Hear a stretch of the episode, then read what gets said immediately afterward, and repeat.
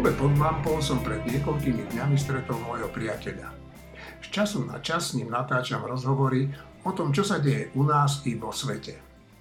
Grigoria Mesežnikova som nikdy nepočul, ani mimo záznam podotýkam, používať na adresu politikov hrubé výrazy, teda až do tohoto stretnutia. O prezidentovi Putinovi hovoril slovníkom, ktorý by mu trochu závidel aj nadávkami dobre vybavený pohodič. Prečo to hovorím? Lebo s Grigoriom Mesežníkovom súhlasím. Putin je zločinec, ktorý rozputal vyhlazovaciu vojnu, jeho hrdinskí vojaci ničia ukrajinské mestá, zabíjajú deti, ženy a mužov. Jediné, čo si tento človek zaslúži, je spravodlivý súd, ktorý by ho poslal tam, kam patrí, teda do pekla. Tak ako každý týždeň, aj dnes počúvate podcast Týždeň s týždňom. No a sú tu samozrejme aj moji milí kolegovia Marina Gálisová, Martin Mojžiš, Štefan Rýb, Tomáš Zálešák a Juraj Petrovič. Ja sa volám Eugen Korda. Zomrela Medlin Albright. Prečo bola pre nás a Česko veľmi dôležitou osobou? Štefan Rýb a Marina Gálisová. Dôležitá bola preto, lebo sa spájala s našim najturbulentnejším, alebo možno, že jedným z viacerých veľmi turbulentných období v našich dejinách.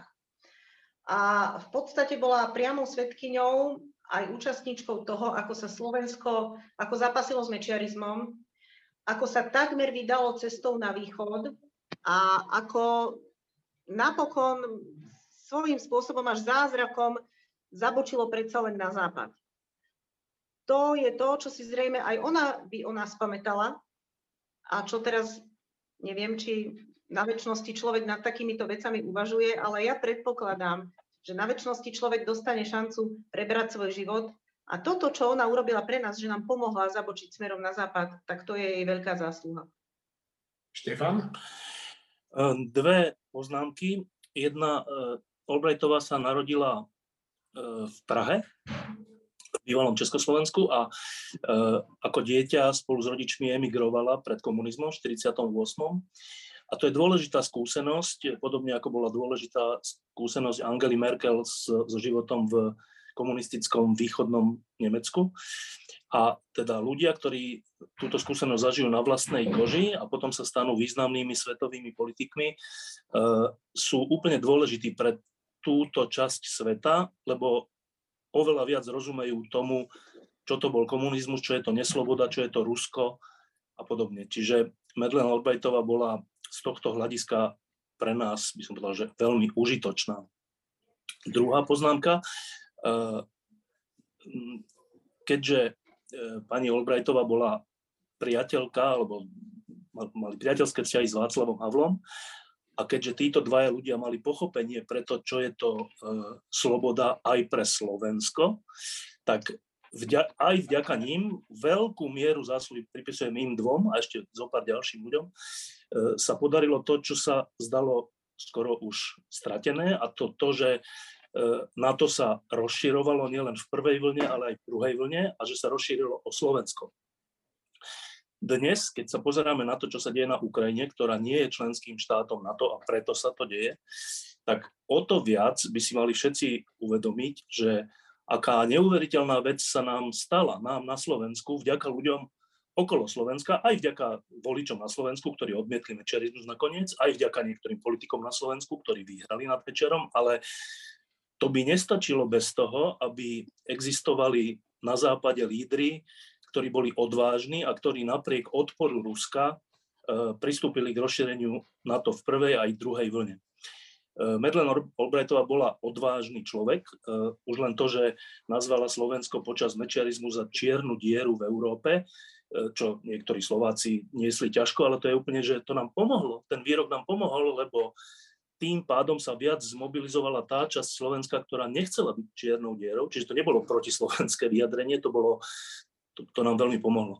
E, a bolo to odvážne vyjadrenie, ale správne, tak rovnako odvážne bolo e, napriek odporu Ruska, ktoré stále hovorilo, že rozširovanie na to sa nemá, nesmie a že oni budú robiť odvetné kroky a tak, tak napriek tomu e, Madeleine Albrightová bola tá, ktorá bola jasne za a dnes milióny Slovákov, ale nielen Slovákov, ale milióny ďalších Rumunov a ďalších štátov, ktorí sa dostali do NATO, by mali podľa mňa v tichu a v malej modlitbe poďakovať Merle Albrightovej za to, že žijeme v kľude a miery a že ruská rozpínavosť sa nás v tejto chvíli snáď netýka. Čiže to je, že obrovský celoživotný počin Madeleine Albrightovej. Podľa bývalého veliteľa amerických vojenských síl v Európe nemá Rusko v konflikte proti Ukrajine veľkú šancu, ak bude ukrajinská armáda im naďalej dostávať materiálnu podporu zo západu. Dúfa, že Ukrajina čo najskôr dostane aj sľubované lietadla. V čase, keď nahrávame tento podcast, tak je presne mesiac a jeden deň potom, ako vypukla vojna na Ukrajine.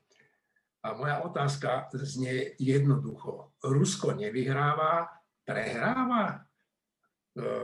Kto odpovie? Myslím, že Juraj. No, je to trošku odvážne tvrdiť, že Rusko prehráva vojnu. Rozhodne prehráva bitky, Prehralo bitku o rýchle obsadenie Ukrajiny, dosadenie bábkovej vlády, prehralo vojnu o rozhádanie Európy o sankciách, prehralo bitku o, o získanie nejakého skutočne, skutočne nejaké pozície, teda niekoho ako záchrancu nejakej Ukrajiny, zásade imaginárnej, alebo teda nejakého Maloruska, ako, ako sa to snažia oni nejak nazývať tieto bitky rozhodne prehralo a prehráva aj vojensky. Treba povedať, že vďaka naozaj masívnej podpore Ukrajiny zo strany západu prehráva vojensky, nedarí sa mu, nedarí sa mu obsadiť Kiev, nedarí sa mu obsadiť Mariupol. Uh, je to síce za cenu naozaj veľkých strád a obetí na životoch, ale vďaka podpore západu, či už zbraňami alebo spravodajskými informáciami sa darí ukrajinskej armáde a ukrajinskému vedeniu nejakým spôsobom uh, držať Rusov na úzde, dokonca postupovať proti ním a získavať nejaké územia späť. No a ja si myslím, že hlavnou prehrou Putina je naopak práve to, že zjednotil Európu, zjednotil Západ v podpore Ukrajiny, z Ukrajincov vytvoril národ, ktorý bude mať v budúcnosti, nech táto vojna dopadne akokoľvek, vytvoril národ, ktorý podobne ako Poliaci bude mať historickú skúsenosť s bojom za vlastnú slobodu. A to je neuveriteľne cenné z dlhodobého historického hľadiska, pretože ľudia, ktorí, ktorých príbuzní a ktorých rodiny umierali za slobodu, si tú slobodu dokážu vážiť a táto tradícia je potom podstatne hĺbšia a živšia ako v národoch, ako je to povedzme u nás, ktoré tú slobodu získali nejak tak mimochodom alebo v dôsledku nejakých celosvetových dejinných pohybov. Takže toto je podľa mňa tá naj, najhlavnejšia Putinová prehra, keď už nehovoríme o tom, že teda z Volodymyra Zelenského, ktorý mal podporu nejakých 20-30% pred vojnou, on, Putin vytvoril v podstate lídra Ukrajiny, ktorý dnes, za ktorým dnes stojí celý ukrajinský národ. To znamená, že on si v zásade vyrobil nepriateľa, s ktorým si teraz nevie rady. Dobre mu tak, úplne mu to prajem, pretože úplne, že podcenil on a jeho poradcovia proste tú situáciu na Ukrajine. A vnímam to tak, že vojna určite, vojnu zrejme Rusko ešte neprehráva, ale tie jednotlivé bitky prehráva veľmi jednoznačne. No, ja som e, predčerom, či kedy pozeral také video z jednoho mestečka, ktoré e, leží niekoľko kilometrov od Kieva a tam tí Rusi došli do toho mestečka, taká e, partia troch Rusov so samopalmi pošla do jedného dvora a tam taká stará pani so starým pánom sa na nich vyrútili a kričali na nich, že nech zmysnú, že čo tam robia. Martin. Ja si myslím, teda je to samozrejme taká e, nie objektívna vec, subjektívny pocit, že je to ešte lepšie, ako hovoril Juraj, že ja si myslím, že Rusi prehrávajú vojnu. A že už sa to deje. Jako za mesiac nedokázali získať leteckú prevahu nad Ukrajinou, čo je, čo je šokujúce. V pozemných operáciách prehrávajú, tam sa ukazuje, že je ešte, ešte šokujúcejšie nepre, nepripravená tá armáda, že proste velitelia robia obrovské chyby, sú nekoordinované, proste, že to sú, že, že jak z učebnice toho, jak je umenie vojny, eh, tak toto je, že, že jak sa vojna nemá viesť, že jeden príklad za druhým. A od včera vieme aj to, že teda na mori majú totálnu námornú prevahu oproti Ukrajine, ale najlepšie len keď tie lode ostanú na mori. Keď sa proste ne, nepribližujú k nejakým prístavom, ktoré je možné brániť z pevniny. Proste akože oni dojdú a robia propagačné videá o tom, aké tam dojdú lode, ktoré sú schopné, výsadkové lode, ktoré vy, vysadia stovky vojakov a desiatky tankov alebo obrnených transportérov. A teda podľa včerajších správ tú loď, podľa dnešných správ už to nebola tá loď, ale každopádne Ukrajinci im v Mariupole jednu loď potopili a dve ďalšie vyhnali, z toho jedna horela, keď odchádza, keď utekala z toho prístavu. Čiže mne sa zdá, že toto sú síce jednotlivosti, ale to nie sú, že prehrávajú bitky. Oni prehrávajú, proste Ukrajinci prešli do protiútoku. Ja si myslím, že tá ruská armáda sa ukázala byť v takom stave, že nebyť jadrového arzenálu, tak Ukrajinci, vyzbrojovaní celým svetom, môžu vyhnať ich z tej Ukrajiny a pokračovať, pokračovať do Ruska, až kým Rusko nebude kapitulovať. Že proste tá armáda je, vyzerá, že je v rozklade. To stále neznamená, že je to bezmocná armáda, slabá armáda alebo tak, ale oproti tomu, čo sme predpokladali, oni nielen, že tú vojnu nevyhrávajú, mne sa zdá, že tú vojnu vyložene prehrávajú. Vojnu, nie len bitky. No o tom, keď hovorí, že demoralizovaná je tá armáda, tak možno svedčí aj to, že Ukrajinci tvrdia, že Rusi nezbierajú svojich mŕtvych, že ich nechávajú na, ležať na cestách a na poliach. A teraz ako začína byť teplo, že tie mŕtvoly sa začínajú rozkladať a Ukrajinci povedali, že nie sú zvieratá, tak tie mŕtvoly pozbierali, naložili ich do vlaku a chceli ich poslať Rusom v tých e, chladených vagónoch a Rusi to odmietli. E, Tomáš, ty, No, Môžem ešte, ja si, myslím, ja si myslím, že toto nie je znak demoralizácie ruskej armády, že sa nestará o vlastných mŕtvych, že to je znak ruskej armády. Nie Dobre. demoralizácie samotnej armády. Dobre, Tomáš. No, e, pokiaľ ide o stav ruskej armády.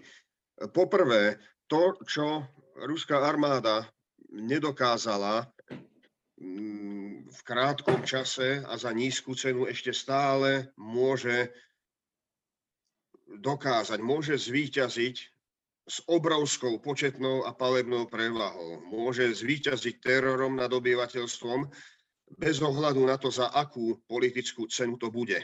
A navyše, čím viac stúpajú ruské straty, tým viac bude Putin potrebovať e, nejakým spôsobom ospravedlniť svoj postup aj pred domácim publikom, a to tak, že, že bude žiadať nejaké ústupky v prípade, že dojde k mierovým rokovaniam. Bude žiadať niečo pre Rusko. Inak samozrejme sa sám dostane do katastrofálnej situácie, ale uh, nepredbiehal by som v, v tomto momente ja viem, možno, že sa to nehodí povedať a možno, že, možno, že, že, to nie je, že to nie je praktické v tomto momente, ale zatiaľ ešte to nie je jednoznačná výhra Ukrajiny. Bez ohľadu na to, čo by sme si prijali. Rusko ešte neprehralo a navyše, tak ako Rusku padol plán A rýchlej a ľahkej vojny, ja sa pýtam, ako sa bude správať naša spoločnosť, aj ako sa budú správať západné demokracie, aj ako sa budú správať eh, politické elity nás a západných demokracií, keď príde každodenná realita, keď, keď sa ukáže, že toto nie je len problém jedného izolovaného konfliktu na Ukrajine, jednej vojny ako vojny izolovanej, ale že tu začína dlhý opotrebovávací zápas Nevieme presne ešte, aký bude konečný výsledok vojny na Ukrajine. Nevieme presne, aké to bude mať politické vyústenie. Je pravdepodobné, že to vyústi e, do nejakej dlhodobo patovej situácie, dlhodobého rozdelenia Ukrajiny. To taktiež nie je vylúčené, tak ako tá stará studená vojna začala vojnou v Kóreji a tá vojna v Kóreji dodnes svojím spôsobom neskončila, toto sa môže stať v Európe, toto sa môže stať kúsok za našimi dverami v Ukrajine. Taktiež nevieme presne ešte, akým spôsobom bude postupovať Čína, ktorá, ktorá momentálne robí predvádza hru ponechávania si všetkých bočných vrátok, aké len existujú, aj vo vzťahu k Rusku, aj vo vzťahu k Západu, aj vo vzťahu k samotnej vojne na Ukrajine. Čiže ja rád by som, rád by som konštatoval ukrajinské víťazstvo, ale v tomto momente je tu príliš veľa ak, je tu príliš veľa otvorených otázok, je tu príliš veľa vecí, ktoré nevieme. A vo vojne býva hmla. Čiže, čiže, čiže túto situáciu, táto situácia na, na momentálny pohľad na boisko sa nikdy nedá 100% spolahnuť. Martin a potom Štefan. Uh, ja určite súhlasím s tým, že, že ešte nie je vyhraté, že toto nie je víťazstvo Ukrajiny a súhlasím s tým, že existuje niečo ako fog of war, tá, tá vojenská vojnová hmla, cez ktorú nie je dobre vidno. Ja si len, a tiež súhlasím s tým, že treba mať stále na pamäti, jak nebezpeční tí Rusi sú.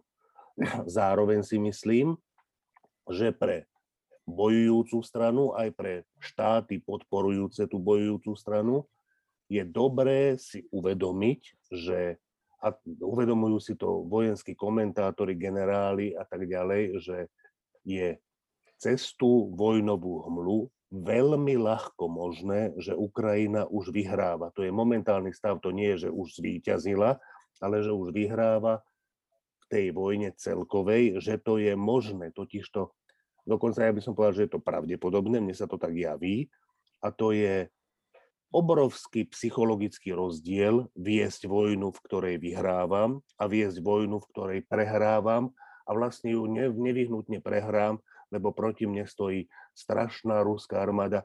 Mimochodom s tou ruskou armádou to nie je celkom pravda, že majú až takú prevahu, až takú prevahu v počte ľudí a v množstve techniky, keď nerátame raketo, raketové vojsko a keď nerátame jadrový arzenál, lenže toho raketového, tie rakety už značnú časť vystrielali, zálohy nemajú moc povolávať odkiaľ, okrem toho útočník potrebuje sa vraví trojnásobnú prevahu oproti obrancovi, v prípade miest, v prípade dobíjania miest 5-násobnú. Čiže v skutočnosti ja si myslím, že Rusi nemajú početnú prevahu ako takú, akú by potrebovali a strácajú živú silu v oveľa väčšej miere vojakov, nie civilistov, než Ukrajinci. Čiže to, čo ja chcem povedať, je, že vôbec nie, že Ukrajinci vyhrali tú vojnu, ale že v nej vyhrávajú toto vedomie, ak je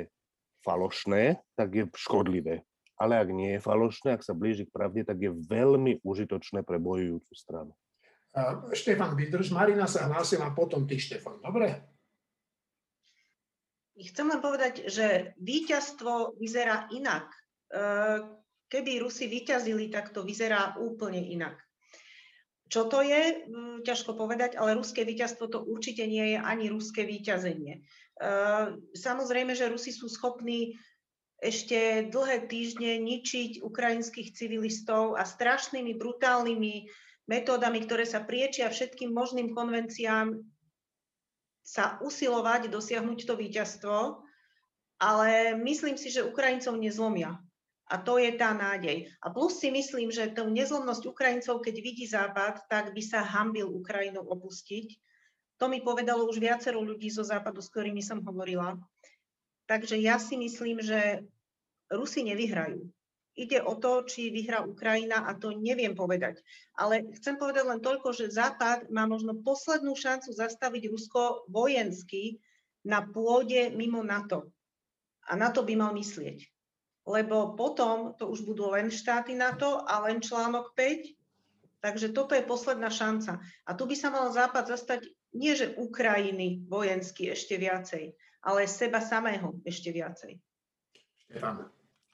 My s Martinom píšeme v novom týždni taký text o tom, že čo sa bude diať v skutočnosti po tejto eh, po tomto napadnutí Ukrajiny, čo sa bude diať s Ruskom, čo sa bude diať s celým svetom a teda nechcem prezradať, o čom píšeme, ale, ale jednu vec teda spomeniem. E,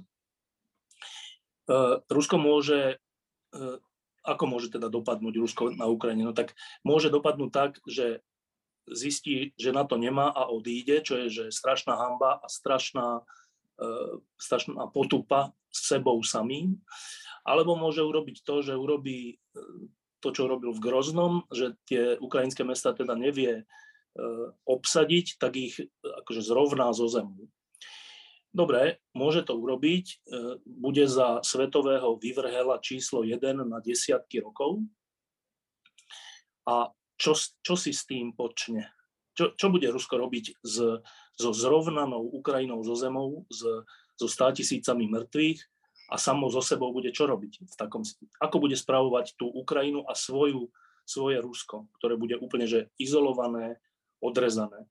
Takže môže Putin sa zatváriť, že ja som kazisvet čiestý a bezo mňa si tu proste nič nepočnete a musíte so mnou rátať. Môže, ale tak svet nefunguje, že jeden človek si toto povie a celý svet bude podľa neho e, konať. To tak nie je a aj tá reakcia západu e, ukazuje, že to tak ani nebude.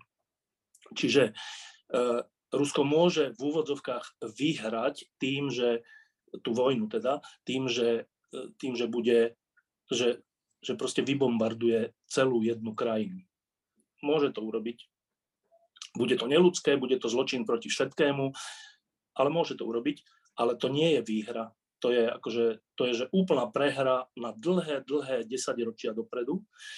A, a teda e, v tom texte potom sa teda s Martinom píšeme o tom, že čo, čo to bude znamenať táto nová studená vojna, v ktorej ale už nebude, že sovietský zväz a jeho satelity, ale len Rusko, ktoré bude izolované a bude samé vo svete, e, od ktorého sa odpojíme aj energeticky, aj všelijako inak že čo to bude znamenať? Čo to bude znamenať pre Rusko? Že podľa, podľa mňa je to teda, že úplná prehra, úplná prehra jednej velikánskej krajiny. A, a tá prehra je v tomto si myslím, podobne ako Martin, že tá prehra je dnes istá, že to, to sa nedá, že tomuto sa Rusko nejako ne, nemôže vyhnúť. Keď Ukrajinu zrovná so zemou, bude platiť to, čo hovorím, keď, ho, keď ju nezrovná so zemou, tak ju ne, nedokáže obsadiť, tie mesta nedokáže obsadiť a bude musieť odísť, alebo tam dobre zostane na nejakých územiach a urobi z toho Libanon, dobre, môže, ale to je to isté, to bude za vyvrhela sveta. Čiže, čiže teraz, čo sa deje, je, je fyzický boj, je, je akože reálna vojna o územie, o mesta, o všeličo, ale tá akože naozajstná vojna, alebo teda ten naozajstný boj o to, že kto zvíťazí, kto má pravdu a kto, kto teda pretrvá, tak si myslím, že Rusko ho prehr, že tento boj Rusko už, už definitívne prehralo. Juraj a potom Tomáš.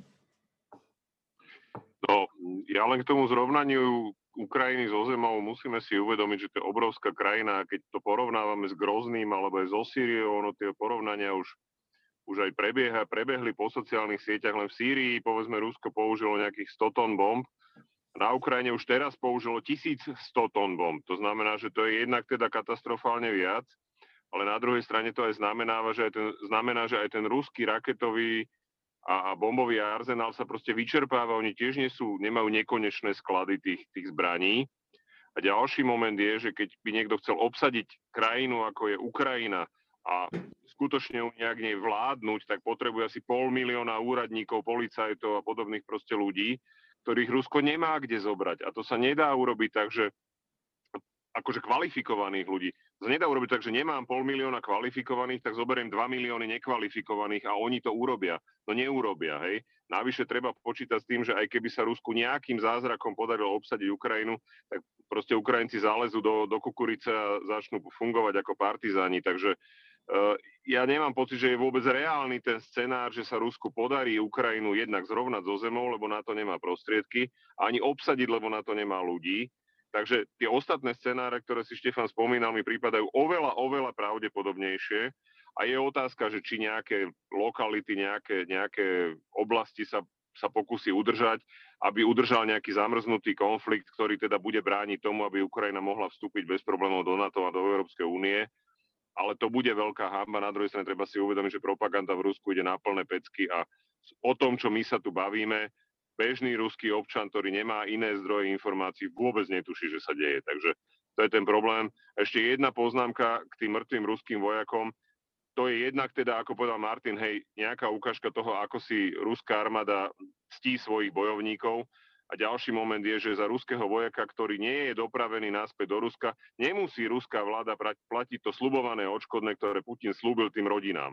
To znamená, to je ešte odpornejšie a perfídnejšie, lebo oni tých mŕtvych tam nechávajú, aby ich rodinám nemuseli doma platiť. To je že už úplne že katastrofa. Takže to len ešte na okraj, na okraj tejto poznámky. Dobre, Tomáš? Eh, chcem len ešte upresniť jednu vec z toho, čo som povedal. Možno, že som sa nevyjadril dosť eh, presne, že eh, momentálne tým, ako sa, ako sa Rusko zabára do bahna na Ukrajine, a ja to tiež vidím ako jednu, jeden, jeden zo scenárov na vleklú partizánskú vojnu, v každom prípade ale tým, ako ruské straty stúpajú, je ťažšie Rusku jednostranne vycúvať. Čiže tam, a, a, a Ukrajinci samozrejme vzhľadom na priebeh vojny, nemajú príliš dôvod hľadať nejaký politický kompromis. A tu, tu mi vzniká veľký otáznik rizika eskalácie toho konfliktu. Po druhé, chcel by som upozorniť ešte na dve ďalšie veci. Už som to spomenul. Je otázka, ako bude pokračovať Čína, pretože v momente, ako by sa Čína rozhodla hoci teraz tomu veľa nenasvedčuje, e, v tomto momente, e, ak by sa Čína rozhodla podporiť Rusko, tak Rusko už nebude vyvrhel sveta. A konfrontácia s Čínou, čo je súčasť tej, tej čertajúcej sa studenej vojny, je rádovo komplikovanejšia už vzhľadom na prepojenie ekonomiky čínskej so svetom. Tam jednoducho niektoré postupy nebude ľahké uplatniť a niektoré postupy sankčné nebudú tak jednoducho fungovať. Tretí problém, ktorý tu vidím, je e, náš vlastný stav, stav západných demokracií aj stav našej e, slovenskej demokracie. E, samotná naj, e, veľmoc, demokratická veľmoc číslo 1 USA je hlboko vnútorne polarizovaná. A to nie je tak, že sa, že sa ocitajú v, v konflikte implicitnom nejaké radikálne okraje politického spektra, ale rozumní ľudia na oboch stranách sa dnes čoraz viac e, dostávajú do situácie, keď nie sú schopní medzi sebou komunikovať. K tomu pristupujú ďalšie sekundárne problémy. A toto bude vždy využiteľné zvonku. Ja som síce presvedčený, že, spoločn- že slobodná spoločnosť je lepšia, že jej potenciál je lepší, že jej perspektívy sú lepšie. Ibaže slobodná spoločnosť nemusí prehrať v tlaku s, s, s tlakom zvonka, ale môže môže doplatiť na svoje vlastné dlhodobé pnutia a tie sú dnes vážnejšie, než boli 10 ročia dozadu. A ešte jednu drobnú poznámočku, keď hovoríme o ešte nedoriešenej otázke solidarity s Ukrajinou a pomo- pomoci s Ukrajinou, nezabudnime na jednu vec, na potenciálny ruský disent. Ja viem, že mnohí z odporcov Putinovho režimu sú a majú problematické názory na isté veci. Isté, že ruský, ruská opozícia alebo disent je momentálne izolovaná, roztrieštená, perzekuovaná, ale práve preto, že je slabá, že je izolovaná, že je persekuovaná, by sme na ňu nemali zabudnúť. Tu sa konštatuje, konštatovali sme aj minule, aj sme o tom hovorili mimo tohto fóra, že existujú samozrejme veci ako je Rádio Sloboda a niektoré ďalšie kanály komunikačné smerom k Rusom, ale zdá sa, a to, sme, to niekto konštatoval aj dnes, opätovne, že Rusi sú izolovaní od informácií. A pokiaľ si predstavíme ich opozíciu, ktorá je zahnaná, tak povediať, do podzemia, tak táto izolovanosť má veľmi, veľmi zhubný vplyv morálny aj psychologický. Mali by sme nejakým spôsobom uvažovať, aj keď dnes to samozrejme nevyriešime, akým spôsobom pomáhať prelomiť tú komunikačnú bariéru, ktorá, je, ktorá nie je ani v našom záujme, ani v záujme možného ruského disentu. Dobre, uh, Juraj? Juraj, a tak najprv chcel Števo a potom Juraj. Števo, Juraj. Ja len, ja len poznámku k tej Číne, úplne kratučku. Eh, Čína je historicky krajina, ktorá je síce v mnohých storočiach a desaťročiach totalitná, ale ktorá nie je eh, zameraná na zaberanie iných území a má svoj čínsky múr a skôr je to teda krajina, ktorá si chce vládnuť doma ako len chce, aj brutálne, ale nie je to rozpínavé Rusko. To je iba jedna taká malá poznámka. A druhá poznámka, ešte asi dôležitejšia, je, že prečo by Čína teraz pomáhala Rusku? Veď, Čí, veď Rusko z tohto vyjde oslabené, veľmi oslabené, až, až prehrávajúce, tak to je pre Čínu dobrá správa, lebo tým pádom môže pôsobiť voči Rusku z pozície sily a z pozície toho, bez koho sa Rusko nezaobíde. Čiže ja len takú poznámku dávam, že aby sa teda posluchači nezlakli, že skôr to vyzerá tak, že Čína Rusku pomáhať nebude. Martin? Ja by som ešte len k tomu, čo hovoril Tomáš, k jednej veci, že, že to môže vyzerať na vleklú partizánsku vojnu. No mne sa práve že zdá, že to, čo sme si mysleli, že, že to, čo bude veľká ukrajinská zbraň, to je partizánska vojna, že to vyzerá, že nie, že to pravidelná ukrajinská armáda poráža pravidelnú ruskú armádu.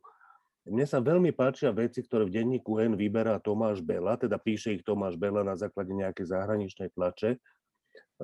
Podľa mňa vynikajúce veci vyberá. A teraz pred pár dňami tam bol článok nejakého amerického experta vojenského, ktorý hovorí, že napríklad, že to, čo my vidíme, tie mapy, tak tam je červeným znázornené územie, cez ktoré prešli ruské jednotky. Niektoré majú obsadené ruské jednotky. Tam netreba robiť partizánsku vojnu na celých tých územiach, lebo tá, tá mapa, akože to, čo si hlavne treba všímať na tej mape častokrát, je hranica tej mapy. Tam tí Rusi sú a za tým nie sú akože to, čo sa teraz deje, je celý čas sa bojíme, že obklúčia Rusi zo severu a z juhu tú časť ukrajinskej armády, ktorá je podľa správ tá veľmi kvalitná časť, ktorá je na východe Ukrajiny, že ju odrežú od zvýšku. Ale v skutočnosti sa ukazuje, že to sú Ukrajinci, ktorí obklúčujú ruské jednotky. Že proste do kotla dostávajú Ukrajinci Rusov a nie Rusi Ukrajincov okrem miest, ale to sú tie miesta na juhu, to je Mariupol, ktorý je vlastne na území, na území Doneckom, to je to na, na najťažšie skúšané mesto.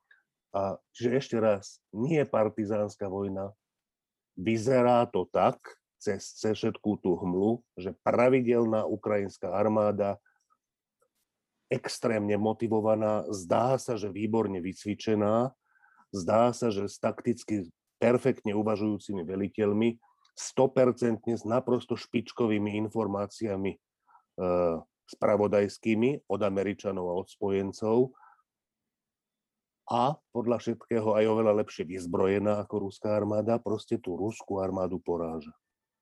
No, e, mimochodom povedal to aj veliteľ amerických vojenských síl v Európe, že tá šanca, že Rusko prehrá vojnu je vysoká. A včera e, Zelenský e, hovoril lídrom Európskej únie a k lídrom NATO a oslovoval ich teda jednoho za druhým a špeciálne oslovil Orbána. A povedal Orbánovi, že aby si už konečne vybral. Tak to ten Orbán sa tam asi necítil dvakrát dobre medzi tými ostatnými, ostatnými ľuďmi. No a smerujem k takej inej otázke, že že čo po tej vojne, že treba odpustiť nejako tým, čo tú vojnu rozputa, alebo treba sa s nimi vysporiadať. Marina. Marina, zvuk. Zvuk. Fakt si na to zvykajte. Ja to, ja to potom neviem, ja to nikdy neviem nájsť, ešte, ak sa mi to zle hľadá, tak teraz buďme chvíľu ticho, bude tam taká pauza, ja to budem vidieť. Marina. Je to strašne ťažká otázka. Ehm, dá sa pomôcť len pohľadom do dejín. Ja si myslím, že si ukladli spojenecké armády a politici po druhej svetovej vojne. Ale možno sa mýlim a možno si uklásť už jednoducho ani nemohli. A možno bolo úplne jasné, že nie, tu nejde žiadne zmierenie, tu treba urobiť očistný proces. A potom potom možno postupne k nejakému zmiereniu dôjde. Ja mám pocit, že s touto podobou Ruska zmierenie možné nie je, ale nie preto, že by Západ na to nebol ochotný. Ja sa dokonca obávam, že Západ by už po istej dobe aj bol ochotný sa zmieriť. Ale táto podoba Ruska zmierenie nepripustí. Lebo táto podoba Ruska sa vždy cíti ohrozená a vždy bude agresívna. Takže aj keby nejako sa po tejto vojne Putin alebo nejaký jeho nástupca tvárili, že chcú zmierenie, tak to bude len úhybný manéver a pravdepodobne, eh, povedala by som po česky, že léčka do budoucna. Takže nie, určite nie. Podľa mňa by zmierenie nemalo nastať. Malo by, malo by nastať niečo ako taká, že debolševizácia Ruska. No, tak to si teda ani neviem predstaviť, ale však eh, určite by som si nevedel ani predstaviť eh, denacifikáciu a predsa sa udiala a výsledok je dnešné demokratické Nemecko. Dobre, ja si myslím, že túto tému by sme e, mohli ukončiť a ja mám takú jednu, ktorá mňa trápi od, od začiatku, kedy vypukol ten konflikt a to bolo v tú minútu, keď som si zapol televíziu, e, slovenskú televíziu a televízii o tom nebolo nič v ten deň, teda celé dopoludnie. A potom som prepínal aj na televízie a teraz by som sa vás rád spýtal, že, že ako sa podľa vás tohoto konfliktu zmocnili televízie, ktoré máte možnosť pozerať? Juraj.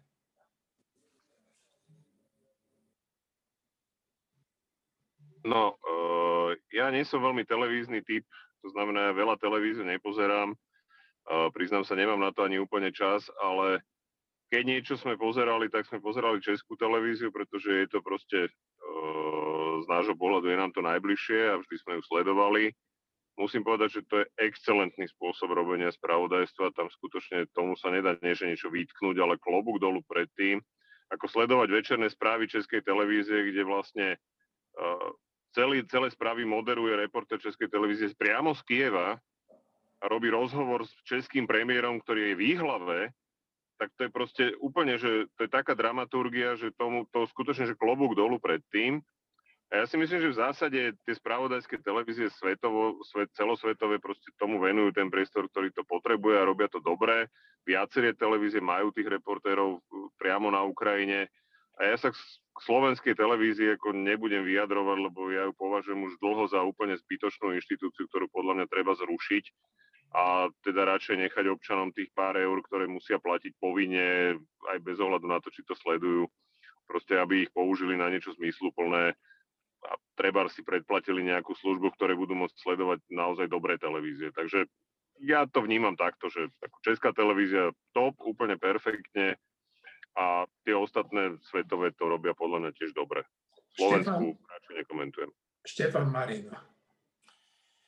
No, ja som za, za ten mesiac vojny uh, napozeral televíznych správ a všelijakých uh, teda informácií asi najviac v živote. Nepamätám si, kedy som viac pozeral E, televízne správy a televízne reportáže z toho, čo sa deje.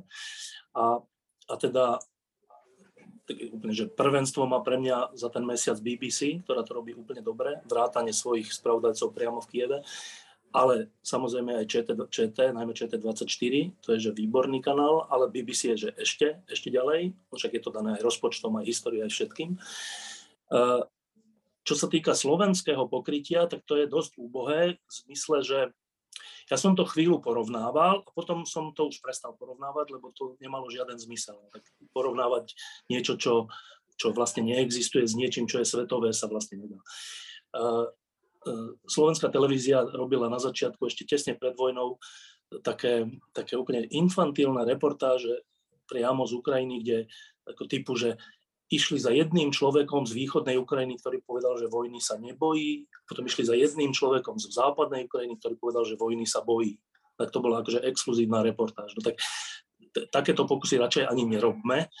A potom sa zmenilo to, že dobre, tak zistili, že to je katastrofa, čo robia, tak, tak, tak dali za šéfa spravodajstva nášho kamaráta Atilu Lovása, ktorý sa snaží ako len môže, ale s tým materiálom ľudským, ktorý tam má, toho veľa nenarobí. E, sledovať e, akože slovenské výstupy a diskusie na tom kanáli 24, ktorý akože vznikol kvôli vojne na chvíľu, to je naozaj, že to je ako, ja, ako ja viem, že tí ľudia robia, čo, čo vládzu a čo vedia, ale vyzerá to naozaj tak, akože pani z domácnosti sa pýta inej pani z domácnosti, že čo si o tom myslí. No keď, keď, toto, keď to porovnáte s ČT alebo nebodaj z BBC, tak je to tento dojem, že úplne neinformovaní ľudia, ktorí sa tej veci vôbec nevenujú, ale teraz musia, no tak niečo sa opýtať. Ale to cítiť potom v každej otázke aj v každom akože, šote. Ja ale vôbec nesúhlasím s tým, že by sa tým pádom mala slovenská televízia zrušiť. Naopak, ja si myslím, že je to len verejnoprávna televízia, ktorá môže robiť to, čo robí česká televízia. Lebo v Česku sú aj iné televízie, sú že prímy a noví a neviem čo. A tam to už také super nie je, to sú také bulvárne vlastne spravodajstvá a tak. Čiže ak nejaký štát chce mať e, také niečo, ako má ČT24, alebo ako má BBC, alebo nejaké ďalšie krajiny, tak v našich podmienkach to nie je možné cez súkromné televízie. Proste to si nemyslím. A preto si myslím, že, že uh, uh, ja nie som za zrušenie slovenskej televízie, naopak som za jej, som za jej oživenie alebo za jej znovu zrodenie. Lebo to, čo je, to nie je verejnoprávna televízia. To je nič. To je to, keď si to pozriete, hoci aké správy alebo všeličo, to, to je vrátanie všetkých akože nedelných diskusí a tak, tak to, čo je slovenská televízia, je nič. To nemá nič s verejnoprávnou televíziou, s investigatívou, s niečím, čo posúva našu diskusiu niekam dopredu a tak vôbec nič to, to s tým nemá. Ale práve preto sa na to ja nepozerám ako na verejnoprávnu televíziu, ale ako na niečo, čo je absenciou verejnoprávnej televízie a stále si myslím, že Eh, ak chceme mať niečo také cenné a dôležité pre tú našu vnútornú diskusiu, vnútroslovenskú, ako je ČT alebo, alebo BBC, tak eh, nie je iná cesta iba vzkriesiť to, čomu by sa malo hovoriť verejnoprávna slovenská televízia. Dobre, ešte Tomáš a, a, a to sa ešte hlásil, Tomáš a Juraj. Dobre, a aj Marina. Takže Tomáš, Juraj, Marina a týmto ukončíme. Ďakujem. No, ja tiež nie som príliš závislý na televízii a pokiaľ náhodou pozerám slovenskú televíziu, tak je to najmä preto, že ma zaujíma, ako na to reagujú tunajší, tunajší politickí reprezentanti, prípadne aj ako na to reaguje samotná táto televízia, lebo to môže byť tiež niekedy poučné. Ale sú tu, sú tu, je tu samozrejme česká televízia, ktorá to pokrýva lepšie, sú tu niektoré iné kanály, osobne chodím aj cez... No ten internet je na niečo dobrý, že? chodím na CNN, chodím na BBC, chodím na niektoré menej vychytené kanály. Napríklad aj na Fox News sa e, vyskytnú zaujímavé veci. No ale predovšetkým sú tu think tanky, sú tu odborné analýzy a nie len články, ale aj rozhovory, ktoré sa aktuálne vedú. Ale pozor, tu a čo sa týka aj odborných časopisov, e, prestížnych časopisov, prestížnych titulov, tu odtiaľto niekde sa odvíjajú aj tie moje skeptické poznámky. Ja tam vidím e, v tom odbornom diskurze, aj v americkom, stále istý nemalý e, potenciál na rôzne izolacionistické výstupy, na, na Tomáš, Tomáš, Tomáš, prosím ťa, to sme už prebrali, poďme k tej televízii. K tým slovenským televíziám, dobre? Aha, no k tej slovenskej televízii len toto. No. Dobre. Myslel som, že sú tu aj iné zdroje, len pozor, od nich sa, od nich sa nedozvieme vždy len dobré správy.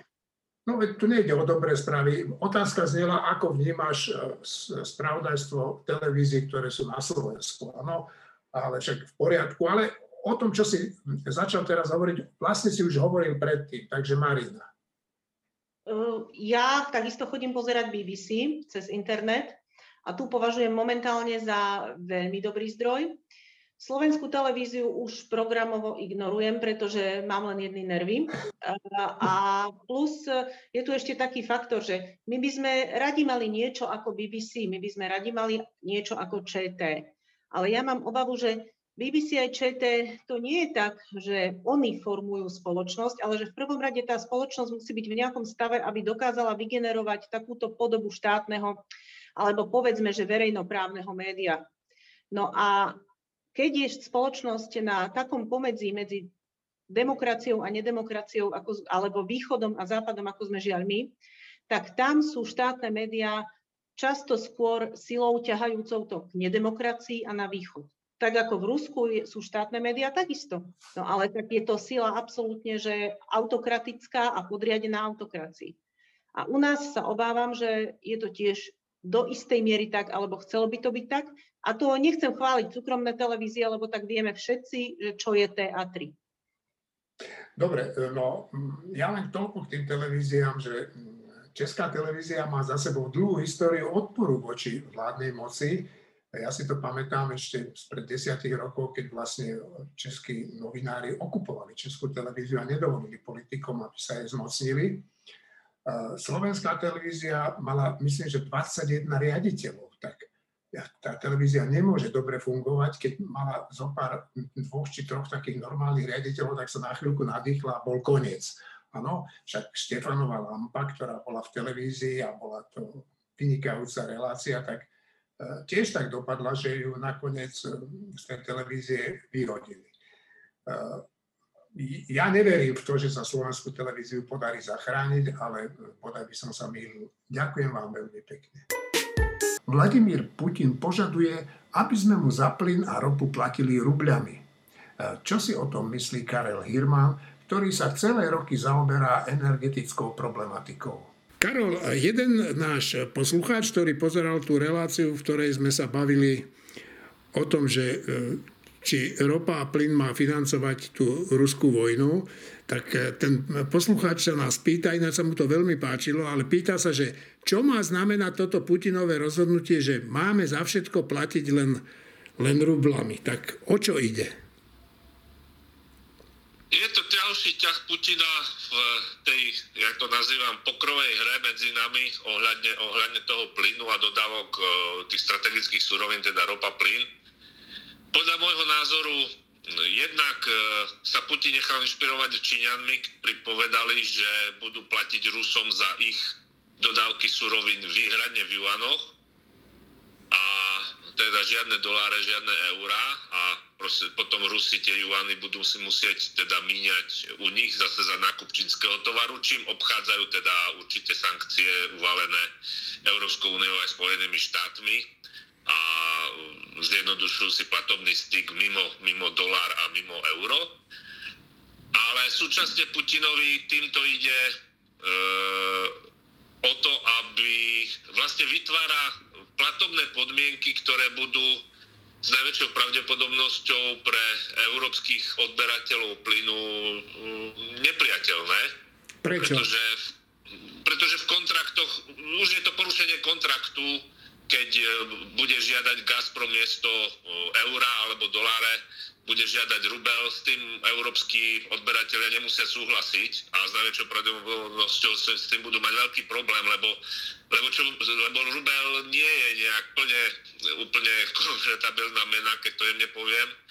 A súčasne aj kurz rubla e, bude veľmi otázny, pretože síce oficiálne je daný nejaký kurz Ruskou centrálnou bankou, ale keď niekto príde a bude chcieť rubel vymeniť v tomto kurze za euro alebo dolár, tak jednoducho žiaden euro ani dolár nedostane, lebo, lebo, nikto, ten, lebo nikto tie ruble nechce vymeniť. E, len pre porovnanie, ešte neviem teraz aktuálne tento deň, ale, ale v uplynulých týždňoch po útoku, teda rubel oslabil niekde, bol v zmenárniach oficiálny kurz niekde okolo 130 povedzme rublov za povedzme euro alebo americký dolár Samozrejme nikto v Rusku v tých zmenárniach, tí Rusi, keď prišli, že chcú za tento kurz teda nakúpiť euro alebo dolár, tak e, nedostali nič. A Rusi, ktorí mohli, mnohí cestovali do Fínska, do Helsing, kde ešte niektoré banky, ale respektíve zmenárne brali nejaké ruble, ale ten kurz v Helsinkách bol 250 rublov za, za dolar alebo, alebo euro trošku vyššie, trošku nižšie, záleží, ktorú menu chceli, takže ten kurz bol výrazne ešte horší, ako, ako bol oficiálny kurz v Rusku. Takže otázka je, na čo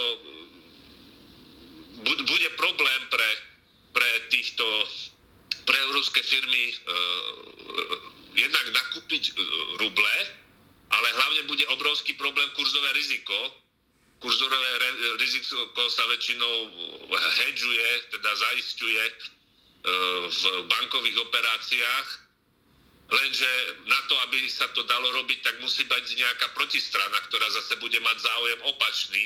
No a tu je veľký, obrovský otáznik, kto bude mať opačný záujem na to, aby si hedžoval rubel, respektíve euro voči rublu a naopak.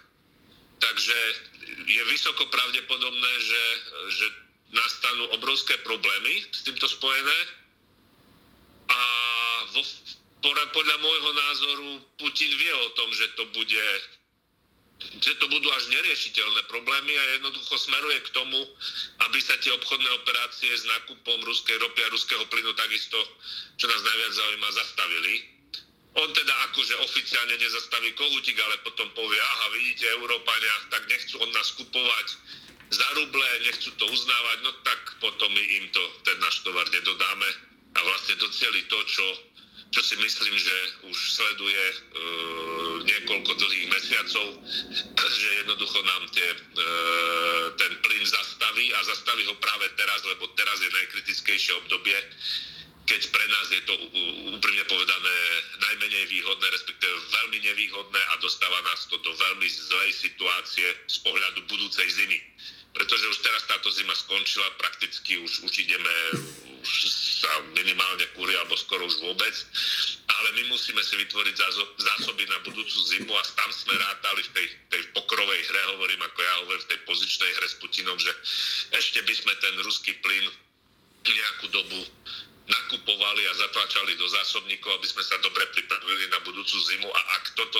nebude možné, tak, e, tak e, tá situácia bude veľmi, veľmi zložitá. No dobre, Karol, uvidíme. Na Ukrajine každý deň zomierajú nevinní ľudia. Skúsme vydržať s našou solidaritou k tým, ktorí pred vojnou z Ukrajiny museli ujsť, aby si zachránili holé životy. Skúsme im aj naďalej pomáhať tak, ako doteraz. Viem, nie je to jednoduché, ale oni budú našu pomoc ešte dlho potrebovať. Pripravme sa na to. Ukrajina totiž bojuje aj za našu slobodu. To si musíme uvedomiť. Pokojný víkend vám želám všetkým.